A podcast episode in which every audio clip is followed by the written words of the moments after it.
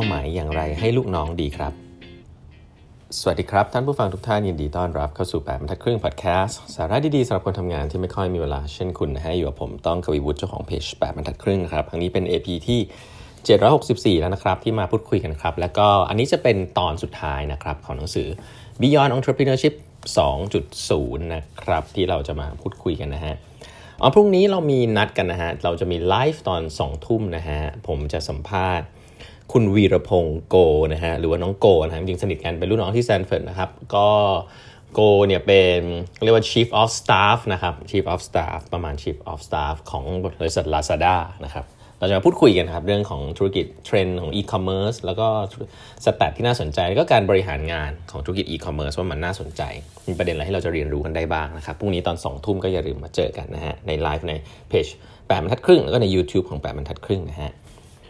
เอาวันนี้ตอนสุดท้ายนะครับของหนังสือ Beyond Entrepreneurship 2.0 นะครับผมก็อยากจะเล่าถึง 2 เรื่องนะครับที่ผมชอบนะในตอนท้ายๆครับเรื่องแรกคือเรื่องของ goal setting นะครับ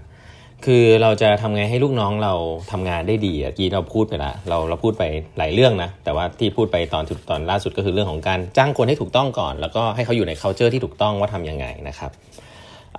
แต่อันถัดไปก็คือเมื่อคนที่ถูกต้องมี culture ที่ถูกต้องแล้ว มีคนที่ถูกต้องแล้วเนี่ยมันก็จะพังได้ครับ ถ้าคุณไม่ได้เซตโกให้เขา หรือว่าคุณไม่ได้มีกระบวนการในการที่เราพูดคุยว่าเป้าหมายขององค์กรหรือตัวเขาเองคืออะไรนะครับสิ่งที่คุณต้องทำคืออะไร อันนี้ผมเอาเป็นฟิโลสฟีกันนะผมไม่ลงรายละเอียดเป็นแนว OKR อะไรเงี้ย แต่ว่าแค่จะบอกว่าให้เขาให้คิดอย่างนี้ครับบอกว่า think for a minute นะครับ อยากให้ทุกท่านลองคิดดูนะครับว่า does every employee in your company have specific goals นะครับ คนในองค์กรคุณมีโกหรือเปล่า เขารู้เปล่าเวลาเขาทำงานว่าโกของตัวเขาเองคืออะไร Did he take the primary role in creating them นะเขาเขาใช้เวลาในการคิดเปล่าว่าโกของเขาคืออะไร แล้วก็เขา contribu ให้กับการสร้างโกนั้นของตัวเองขึ้นมาหรือเปล่า ให้เขาสร้างเองนะ Does he believe they are achievable เขาเชื่อไหมว่ามันสามารถจะบรรลุผลได้ Does he want to achieve them แล้วถ้ามันบรรลุผลได้เขาอยากจะทำหรือเปล่า Has he translate this goal into quarterly goals goal ในปีหนึ่งเนี่ยทำออกมาเป็น quarter ได้ไหมทำออกมาเป็นรายสัปดาห์ได้ไหม เป็นรายวันได้ไหมว่า แต่ละวันเขาต้องทำอะไรบ้างในตัวเขาเองนะ คนคนหนึ่ง do the goals detail um, company vision strategy goal นั้นเนี่ยมันอะไรกับตัว strategy กับ vision ขององค์กรหรือเปล่านะครับ แล้วก็ the goal fit with his personal ambition in life ก็คือไอ้โกที่เขาทำอยู่เนี่ย มันฟิตกับสิ่งที่เขาอยากจะเป็นในชีวิตหรือเปล่า ผมผมพูดภาพใหญ่อันนี้ให้ฟัง เพราะว่าไอ้คำถามชุดเนี้ยเขาบอกว่าถ้าเกิดทุกคนทุกคุณตอบว่า yes หมดทุกอันเนี่ยนะก็คือโอเคแล้วนะครับคุณไปคุยเรื่องอื่นได้ แต่ถ้ามีอันไหนไม่ใช่เนี่ยให้ลองนึกกับมันดีๆนะครับ แต่ผมจะบอกว่าหลักการที่ที่ถามไปตะกี้เนี่ยคนคนหนึ่งเนี่ยควรจะมีโกนะครับแล้วโกควรจะลิงก์กับองค์กรนะฮะแล้วก็โกควรจะเป็นคนสร้างขึ้นมา มีส่วนร่วมในการสร้างขึ้นมา แล้วก็ต้องเชื่อว่ามัน achieve ได้ แล้วก็อยากที่จะทำมันด้วยนะครับ แล้วก็แบ่งได้เป็น quarter เป็น weekly อะไรแบบนี้เป็นต้น ซึ่งอันเนี้ยถ้าให้พูดจริงๆมันเหมือน OKR เลยค่ะเหมือนที่เราเรียนเรามาสอนที่ Google John Doerr หนังสือ Measure What Matters ที่มันมีการคุยกันในยุคนี้เยอะมากคือ OKR เนี่ย อันเนี้ยเหมือนกันอ่านแล้วรู้สึกว่าโอ้โหหนังสือเล่มนี้มันเจ๋งตรงที่แบบเขาพูดมา 30 ปีแล้ว แล้วก็ไม่แปลกใจที่ทำไม Netflix ที่ ซีอีโอ Netflix ถึงชอบเล่มนี้ เพราะมันเป็นเหมือนคัมภีร์เลยครับผมผมเป็นหนังสือที่ผมเล่ายาวที่สุดแล้วมั้งนะฮะสามสิบกว่าตอนเนี่ยแต่ต้องบอกว่าคุ้มจริงๆนะครับ Beyond Entrepreneurship 2.0 นี่ไม่ได้โฆษณาใด ๆ เลยนะฮะ แต่ว่า เออ โชคดีจังเลยที่หยิบหนังสือเล่มนี้ขึ้นมา ก็คิดว่าจะเก็บไว้ให้ลูกอ่านนะฮะบิลลาเซียร์กับจิมคอลลินส์นะครับ หนังสือที่เขียนตั้งแต่ยุคจิมคอลลินส์ที่เขียน Good to Great เนี่ยยังเป็นเด็ก baby อยู่เลยนะครับ เขียนกับอาจารย์ของเขาชื่อบิลลาเซียร์นะครับ ก็ เพราะฉะนั้นนี่เหมือน OKR เลย เพราะฉะนั้นสำคัญเหมือนกันครับ ก็คือเขาบอกว่าเนี่ยหนังสือเล่มนี้เขียนเลยนะครับว่า annual review มัน obsolete แล้วนะครับ ให้ทำเป็นราย quarter นะฮะทำเป็น quarter goal setting เลย แล้วก็เอามาปรับปรับ goal ได้ทุกทุกทุกทุก quarter ด้วยครับหลักการเดียว OKR เลยนะครับ เขียนไว้ 30 ปีแล้วนะครับ ก็หนังสือเล่มนี้แหละนะครับ ก็เล่าเรื่อง goal ได้อย่างน่าสนใจนะครับทีนี้ ถัดมานะครับเขาบอกการมีโกมันดียังไง ผมผมชอบที่เขาเขียนเขาเขียนชัดเจนว่าเออจริงๆแฟกเตอร์ต้นๆเลยนะครับ ที่ทำให้เกิด job satisfaction ในในคนคนหนึ่งได้เนี่ยคือคนอยากจะ achieve อะไรสักอย่างหนึ่งคนเขาอยากจะบรรลุอะไรสักอย่าง แต่ถ้าคุณไม่ตั้งโกให้คนอะมันก็เหมือนทำงานรูทีนไปเรื่อยๆ มันก็จะกลายเป็น deadwood เพราะมันไม่มีอะไรที่แบบทำและ achieve ใหม่ ๆ ได้ เพราะฉะนั้นถ้าคุณมีคนที่ถูกต้องเนี่ยเขาจะอยาก achieve อะไรบางอย่างเสมอครับไม่ว่าจะเป็นควอเตอร์หนึ่งทีหนึ่งวีคหนึ่งทีหนึ่งมันหนึ่งทีหนึ่งแต่ว่า การ achieve อะไรบางอย่างเนี่ยก็เป็นการเพิ่ม job satisfaction ในการทำงานได้นะมันเป็นกุศโลบายแบบหนึ่งเหมือนกันนะครับก็มีความสำคัญ อีกขาหนึ่งซึ่งเป็นเครื่องมือในการทำให้คนทำงานได้ดีก็คือคำชมฮะเขาเรียกว่า appreciation อย่าเรียกคำชมหรือเรียกว่าการทำยังไงให้คนรู้สึกว่าได้รับการ recognize เขาบอกมีหลายแบบนะครับ ก็มี 3 แบบด้วยกันนะกันซึ่งอันนี้ก็คงไม่ใหม่นะข้อ1 informal appreciation ครับคือคำชมคำพูดนะอันนี้ทำทำได้บ่อยๆ และควรจะทำณนะจุดนั้นเลยเขาเรียกว่าทำ on the spot นะครับ คือทำตอนนั้นเลยไม่ต้องมารอนะครับบางคนมารอมีติ้งรีวิวรายเดือนรายปีแล้วค่อยมาชม คนมันลืมไปหมดแล้วนะอันนั้นรุ่นเก่าสุดๆนะให้ชมเลยไม่ต้องเขินหัวหน้าที่เขินในการชมลูกน้องเนี่ยไม่ต้องเป็นหัวหน้านะครับเพราะว่าจริงๆแล้วเป็นเครื่องมือที่ง่ายมากเลย แล้วก็ลูกน้องทุกคนชอบครับ คุณต้องจริงใจเนาะเห็นอะไรที่มันดีก็ชมเพราะนั้น informal appreciation เนี่ยยังไงก็เป็นเครื่องมือของบอยทีมันเป็นเครื่องมือที่เครื่องมือบริหารของผู้บริหารที่ ราคาถูกที่สุดแต่คนใช้น้อยบ่อยน้อยที่สุดนะครับงั้นก็อย่าลืมกัน อันถัดไปแน่นอนก็คือเรื่องของ award recognition ต่างๆนะครับพวก award เนี่ยก็ไม่ได้เป็นเรื่องเงินเนาะเป็นเรื่องเขาเรียก recognition จะให้ให้ยีโร่จะให้ประกาศติดป้ายชื่อให้แบชอะไรก็ว่าไปเขาบอก award ที่คุณควรจะมีเนี่ยอย่างแรกๆเลยก็คือ customer service ที่ดีต้องให้ award นะครับ product quality ดีควรให้ award ทำยอดขายถึง sales success ให้ award ได้ สิ่งเหล่านี้เนี่ยควรจะทำให้มันเป็น Public ด้วยนะ คือการชื่นชมคนที่เป็น behavior ที่ดีเนี่ยหลาย ๆ คนก็จะเขินว่าแอบแอบให้นะคือถ้าคุณแอบแอบให้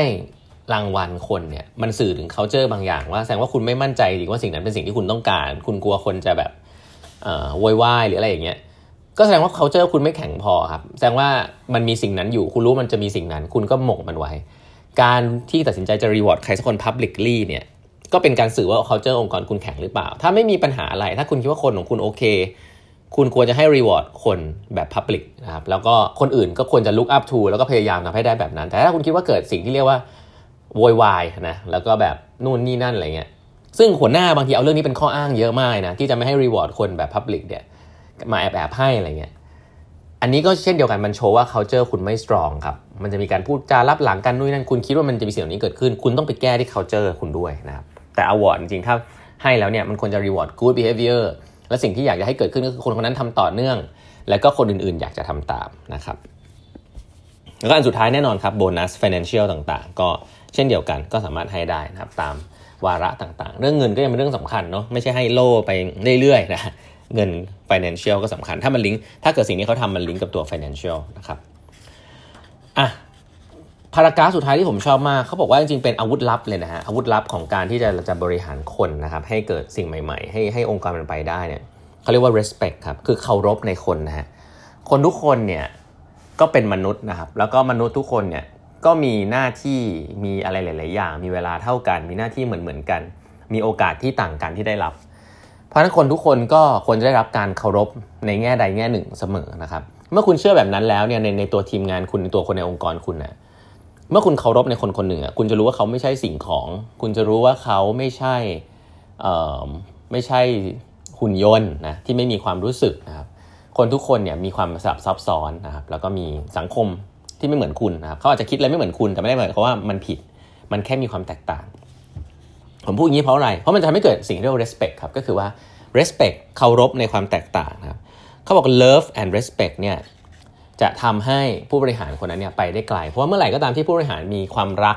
ความปรารถนาดีนะครับ แล้วก็มีความเคารพในตัวบุคคลที่เป็นลูกน้องของตัวเอง แล้วก็หัวหน้าของตัวเองด้วยเนี่ยมากเท่าไหร่เนี่ยเขาบอกว่าเขาจะทำสิ่งเหล่านี้ฮะเมื่อคน respect คนเนี่ยคนก็จะไว้ใจครับไว้ใจว่าคนคนนี้ก็สามารถที่จะมี judgment อะไรบางอย่างได้นะครับ they respect their people and therefore they're open and honest with them เมื่อคุณ respect คนเนี่ยคุณจะ open กับเขา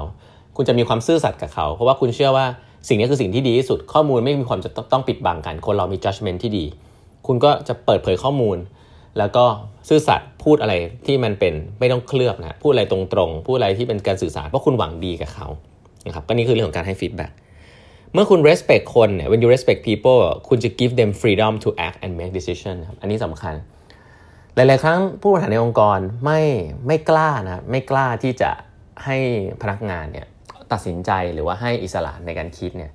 หลาย ๆ ครั้งก็คุณไม่ได้ respect ครับคุณไม่ respect เพราะว่าอะไรเพราะว่าคุณเลือกคนเข้ามาที่คนคุณไม่ได้ respect เข้ามาคุณเลือกคนที่คุณไม่ได้ไว้ใจเข้ามา คุณเลือกคนเอาคนเข้ามาเหมือนกับเป็น machine นะครับเอามาเข้ามาเข้ามาทำตาม process ไม่ได้ผิดนะครับอาจจะมี culture แบบนั้นอยู่ culture ของการทำอะไรที่มัน efficient มาก ๆ operation จ๋า ๆ ก็แล้วแต่ แต่โลกนี้มันงานแบบนั้นจะน้อยลงเรื่อย ๆ นะครับ คุณต้องการคนทำงานที่มาช่วยคุณคิด ช่วยคุณตัดสินใจ ถ้าเป็นแบบนั้นจริง ๆ เนี่ย มันคือเรื่อง respect ครับ ถ้าคุณ respect แล้วมีความรักให้กับพนักงานมากพอนะครับ คุณจะเริ่มให้เขาได้มีโอกาสได้จะได้คิดนะครับได้ทำได้มีสลายการทำได้มีโอกาสในการตัดสินใจนะครับ ซึ่งเรื่องเหล่านี้มันจะนำมาสู่สิ่งสุดท้ายเป็นเรื่องของ innovation ก็คือเมื่อคุณ respect คนเนี่ยคุณให้ freedom ของเขา คนพวกนี้จะเริ่มมี creativity มี intelligence ที่จะ solve problem นะครับ ความคิดสร้างสรรค์เนี่ยเกิดใน environment ที่มีความรักนะมีความ respect มีความเคารพ มีความไว้เนื้อเชื่อใจห่อหุ้มมันอยู่นะครับ วันนี้เวลาหมดแล้วนะครับ ฝากกด subscribe แปมทัดครึ่ง podcast ด้วยนะครับ อย่าลืมนะฮะ วันเสาร์วันพรุ่งนี้2ทุ่มเจอกันครับ สัมภาษณ์คุณวีรพงษ์โกนะฮะ Chief of Staff ของ Lazada Thailand นะครับวันนี้ลาไปก่อนครับ สวัสดีครับ